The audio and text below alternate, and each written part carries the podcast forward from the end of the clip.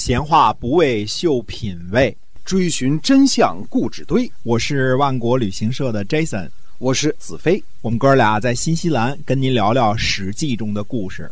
各位亲爱的听友们，大家好，欢迎呢继续收听《史记》中的故事，是由新西兰万国旅行社的 Jason 为您讲的。那么我们今天呢继续书接上文。是的，上次呢我们聊到周公这个人啊，因为周公是一个。很有名的人啊，周公旦。哎，那么他呢，尽力的辅弼这个成王啊，让他好好的坐江山。那么实际上，周公呢，摄政的时间呢是七年。七年之后呢，成王呢长大成人了。嗯，那么他还政于成王。这个从另一方面呢，就是把那些个流言蜚语啊，想当初造谣的那些人的这个嘴给堵住了。有人说他想篡位，对，想掌权。那么他规规矩矩的呢，跪在底下称臣啊。那么让成王呢当天子啊。那么即便是周公，我们说这么尽心尽力的一个人啊，首先这个其他这些事儿呢，虽然是都为人称道，比如说为他祈祷啊，愿意以身相待啊，这些还是一般的啊。那比如说他建立了政治制度。帮助修建了洛邑啊，这个一个新的东部的一个管理中心，一个都城啊。还有呢，就是把最主要的是把原来的殷商的这部分势力呢给彻底的瓦解了。嗯，就是杀管叔、放蔡叔啊，还把这个。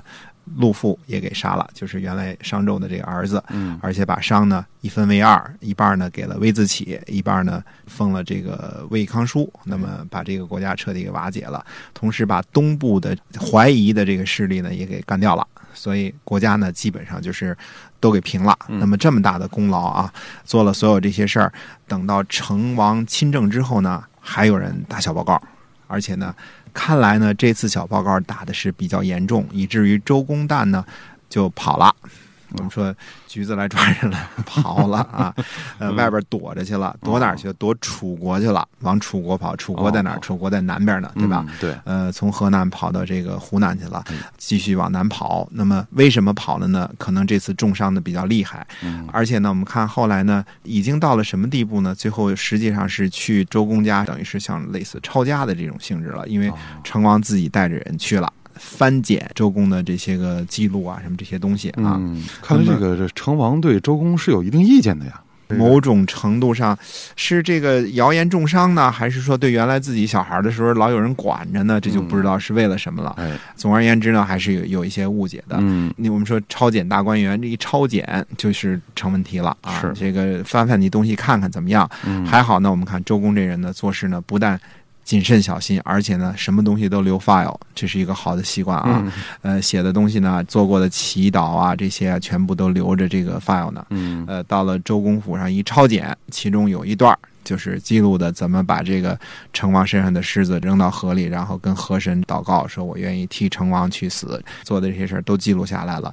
当时成王的感觉就是痛哭流涕啊。太感谢啦，终于翻到了这个 file 啊！一看 才知道这个原来有这么多感人的事儿啊！他都没有没有想到会是这样，那赶紧又把周公呢请回来了啊！那周公请回来之后呢，对成王呢还是训诫，跟你说你该怎么做，不该怎么做，该怎么做，不该怎么做，还是这个老师的这种水平啊！我发现这个雷锋同志后来和周公学了，就是说做了好事儿。不说，但是写笔记、写日记，哎，写日记成了雷锋日记啊！是，要不然大家也不知道这些好人好事儿否则，对，这是一个比较好的方法，也劝大家好记性不如烂笔头啊！这，否则你没留下这个，他说不清楚啊，是吧？对，留在 file 里边，即便人到了抄家的地步，依然是可以起死回生啊！所以这是周公伟大的地方。我们说过，这个 周公死的时候呢，那么。呃，老百姓都痛哭流涕啊，那是非常的感激这么一一位这个贤明的宰相啊，威望很高哈。啊，非常的高啊。本来可以摄政大权在握的，他什么事儿其实他要做是可能做的。啊，但是实际上没有做啊。我们知道他可以做什么事儿啊，因为他手握兵权、摄政之权，那么又是前边文王的儿子啊，武王的弟弟，他要想做点什么事儿的话，他是有这个能力的。但是是个忠臣，最后还政于成王啊，什么事情都没做，非常忠心耿耿的这么一个人。那么正好这个成周公去世的这一年的秋天呢，开始刮大风。秋风起，呃，秋风起，而且这风和雨呢，刮的是非常的厉害，把这个禾苗呢都给刮倒了，嗯大树呢也都给吹倒了。那么成王认为呢，这是上天呢受感动了，来替周公说话了。所以呢，成王自己称自己呢是镇小子，就是从来也没有皇上自称是镇小子的，是吧？啊，肯定是我这个皇上本身做的不太对劲儿啊。嗯所以呢，他说，既然是上天都说话了，那么我们也得应答上天。所以他自己徒步走到郊外去跟这个上天对话。那么成王走到郊外的时候，天气晴了，呃，大风也停了，嗯，然后呢，吹倒的禾苗呢又都站起来了，而且呢，神哎。当官的说把这大树呢都得重新栽回去，不知道栽回去活得了活不了没说啊。但是结果呢，事遂大收，就是哦这一年的丰收了，啊大大的丰收了。嗯由于君臣之间的互相感人的这种情况，哎，搞成十岁大寿了。我们说，你仔细看呢，成王的这个时候，其实他本身的成王自己故事不是特别的多啊，嗯就是没有什么特别多的记载。那么到了成王之后呢，他的儿子叫昭，就是李大钊的昭啊，嗯也是托付给重臣，有点托孤这种意思。哎嗯，那么大家呢，也就是把儿子呢、太子呢带到这个庙里去训诫他，说想当初成王怎么做的江山，文王怎么打的江山啊，嗯做的江山武王，还有这个先让他把三代的事迹都学习了，结果他的儿子呢就也不错。哎那么成王和康王在历史上叫成康盛世啊，我们大家知道有很多盛世，什么开元盛世啊，嗯什么这个很多啊，康乾盛世康乾盛世，哎，对，这很多的盛世。那么这个呢，在成王和康王的时候呢，也是一个叫成康盛世。嗯。那么成康盛世呢，历史上没说什么具体的这个老百姓多么好啊，只说了一件事儿：行错四十年不用，四十年没用过刑法。嗯，你算算，你得什么样的人心？你要整天饿着肚子，四十年不用刑法，那是不可能的啊！嗯，我觉得这才是和谐社会，哎，和谐了。和谐真和谐啊！这啊！法院都关门了，警察局都失业了啊！呃，不用人管了。这以后的盛世都是用什么夜不闭户啊、路不拾遗啊，以这个来形容。这四十年行错不用，四十年没动过刑法。国家机器都没用了哈。哎，嗯，对，所以你说这个多么的牛啊！这是一个嗯非常牛的一件事儿。那么技术呢不多，只是知道呢，在这两个贤王的时候呢，有四十年行错不用。嗯，那么回上说了，说这个呃成康盛世，呃，到底有没有什么事儿跟大家说说？有没有什么呃具体的故事呢？呃，有一个故事，这个故事呢要说，因为它对后世的影响呢非常非常之大，但是它却不是相关于成康盛世的一个故事。那么这个故事是一个什么故事呢？实际上，周武王啊，并不是只有成王这么一个儿子，嗯，他还有其他的儿子。那么另外一个儿子呢，就是虞书。这个虞呢，就是虞姬的虞啊。那么虞书的故事怎么回事呢？周武王啊，在跟这个虞书的母亲在一起的时候啊，就做了个梦。梦上面说呢，上天就说呢，会赐给你一个儿子。这个儿子呢，叫什么名字都给起好了，叫虞。嗯，就是这个虞姬的这个虞嗯。啊。这个事儿就听着有点那个什么啊，哎。哎，果然就生孩子了，就是那天就怀孕，后来就生孩子了。嗯，生下孩子来之后呢，这孩子的手纹啊，这个手手掌心的这个纹啊，嗯。就像那个虞姬的那个虞、哦差不多啊，很像这个字啊，嗯。那么就给他命名为虞书啊，这是嗯。呃武王的另外一个儿子，是成王的一个弟弟嗯。啊。那么甭管是天子也好，庶民也好，这个小的时候呢都是爱玩儿。哎，这个成王呢就跟这个虞书呢俩人一块儿玩儿。嗯呃，古代时候也没有 iPad 啊，也没有 iPhone 啊，是不会玩这个 Smurf。那么玩什么样的游戏呢？成王啊，就是拿着这个梧桐叶削着玩儿，拿个刀子在那儿削着玩儿。哦，把这个梧桐叶呢削成一个龟的形状，然后就跟他这弟弟说呀，他说我就把这个封给你。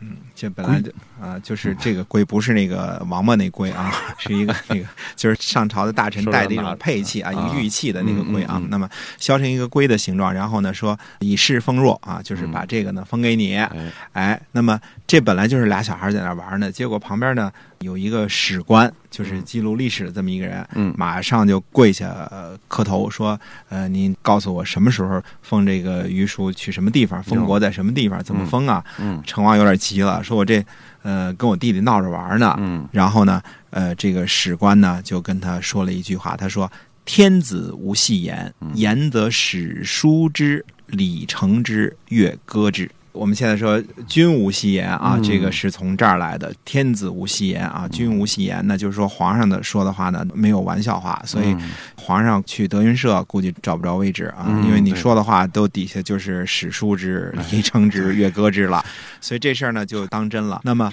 这史官跟史官于叔俩人是串通好的，串通好的，估计这就小孩儿啊，说句话，这削个树叶儿啊，这个说嗯拿这个封给你，哎，那么实际上于叔呢就被封在什么的？当时整有个地方叫唐，那么呃就封在唐这个地方了。嗯于叔封这个封国呢，就是后来的晋国。那么晋国，嗯晋国呢，我们说这个后世呢，这个西周之后呢，就是叫东周了。东周的前期呢叫春秋，东周的后期呢叫战国。嗯哎，就所以整个东周列国的时候呢，分成两个阶段，基本上是以孔夫子的这个为界限的。那么这个春秋战国两个时期呢，呃，春秋时期最大的一个国家之一就是晋国。晋国啊，嗯晋国的地方呢，不是现在山西那么大，嗯比山西还大好些呢。基本上，呃，前后左右的，包括河北的一些地方、河南的一些地方啊，嗯这个陕西的一些地方，都属于晋国啊。还有这个，呃，更往北了，估计到内蒙这个地方很多啊，河套啊这边都属于晋国。嗯晋是一个非常主要的一个大国。嗯那么后来我们讲到春秋的时候，就知道。春秋五霸之一，毫无疑问的其中一个，第二个五霸呢就是晋文公啊。那么这个我们以后有时间呢再跟大家慢慢聊这个事儿啊。晋国呢就是这么诞生的，直到晋国呢后来在春秋战国这个交接的时候呢，有一有一件事儿叫三家分晋。嗯。那么三个权臣把晋国呢给分了。哎，三个权臣呢分别是赵、魏、韩。啊。赵魏、韩，嗯。赵、魏、韩。那么后来呢，就是在战国的时候有七雄，七雄之三就是韩、赵、魏。啊，嗯就是晋国分出来的，晋国分出来的，嗯。所以这个国家呢，一直是在春秋和战国期间的都是非常重要的这个历史地位，所以它嗯基本上是一个非常大的国家。那么晋国呢，天子成王说了句笑话，削了一个树叶，哎，哎，就把这事儿就给办了。所以这天子无戏言啊，这个大家记住啊，不能随便想想做天子的话不能参加德云社，这是两码事儿啊。哎，所以这个是呢，成王的时候的一件事儿，因为这个事儿呢，对后世的历史呢影响呢非常的大了。嗯那么实际上呢，你要说起来，西周的这个盛世呢，也就是那么不太长的一段时间，然后呢就开始走下坡路了。嗯那么康王去世之后呢，他儿子叫昭王继位。昭然若揭的这个昭王，这个时候呢，历历史上评价就是王道微缺。